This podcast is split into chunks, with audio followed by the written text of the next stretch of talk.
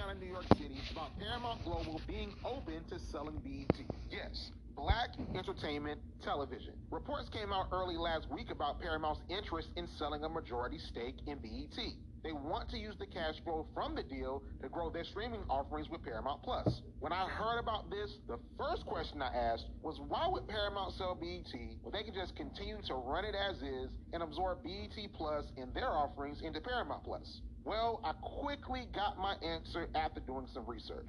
Paramount is reluctant to roll BET and BET Plus into Paramount Plus the way that they recently did with premium cable channel Showtime due to Tyler Perry's minority stake in BET Plus, as well as Kenya Barris, Aaron Rashawn Thomas, and Rashida Jones having a minority stake in BET Studios. According to Hollywood Insider's report on the possible sale, quote, those deals would complicate any effort to merge BET Plus or BET Studios into Paramount Plus or one of the company's other divisions. You know, I find it ironic that BET was sold by Bob Johnson to Paramount Global, then Viacom CBS, in 2000 to make it no longer black owned, but black ownership in BET's various business ventures is the reason why Paramount is looking to sell BET. It's very interesting. Immediately following the announcement of Paramount exploring selling BET, black billionaires Tyler Perry and Byron Allen emerged as potential buyers. The plot thickens. As I said before, Tyler Perry has a minority stake in BET. He also has a great relationship with the folks at Paramount Global, as he has a creative partnership with the media conglomerate to create shows for them, such as Young Dylan, a program he created for Paramount owned Nickelodeon. It makes the most sense that Tyler Perry would win a bid to buy BET because he has a 330 acre studio in Atlanta. So we know he has the capacity to create new shows and movies to air on BET. Plus, the studio would be a great creative playground for black creatives to produce new shows if they're given the opportunity. But I'm really wrapping my mind around Byron Allen being the majority owner of BET. Byron Allen is the definition of a media mogul. He owns the Weather Channel as well as 27 local television affiliates around the nation. Along with several digital and streaming media assets, he owns HBCU Go. His acquisition of HBCU Go in 2021 really interested me because, you know, as a budding black entrepreneur myself, I've studied Byron Allen heavily. One thing I've learned in my observation of his business dealings is that he always makes smart investments that are a part of some broader plan.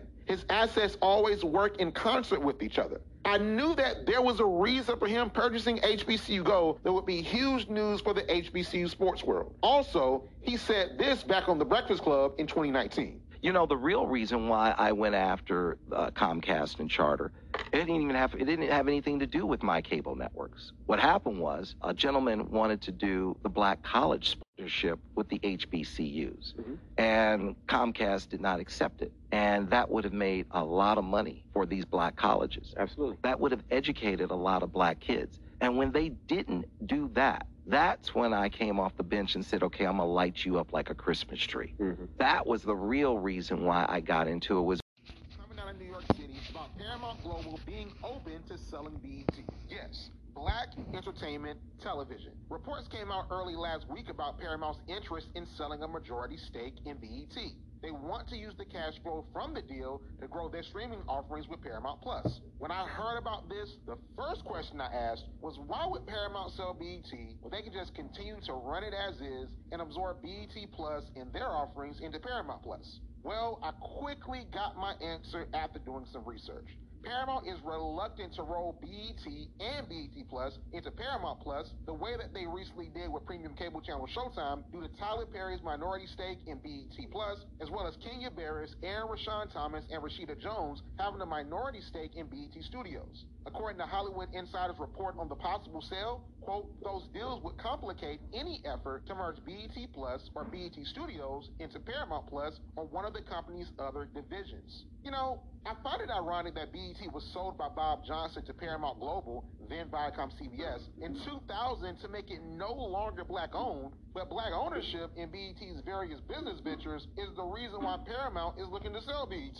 It's very interesting. Immediately following the announcement of Paramount exploring selling BET, black billionaires Tyler Perry and Byron Allen emerged as potential buyers. The plot thickens. As I said before, Tyler Perry has a minority stake in BET. He also has a great relationship with the folks at Paramount Global, as he has a creative partnership with the media conglomerate to create shows for them, such as Young Dylan, a program he created for Paramount owned Nickelodeon.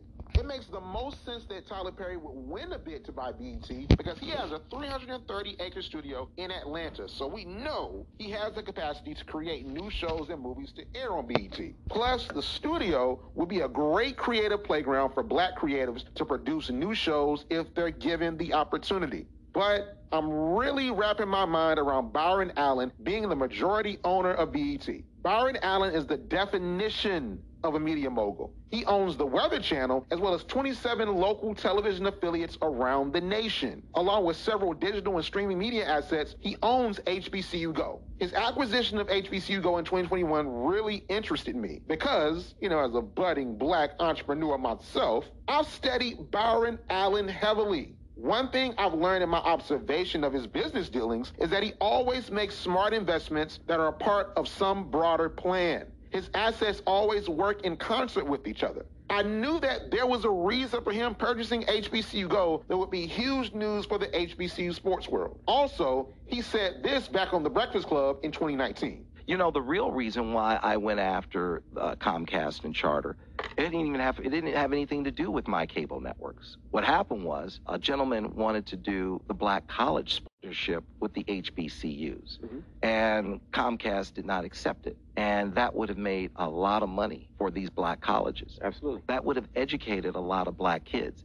And when they didn't do that, that's when I came off the bench and said, okay, I'm gonna light you up like a Christmas tree. hmm That was the real reason why I got into it was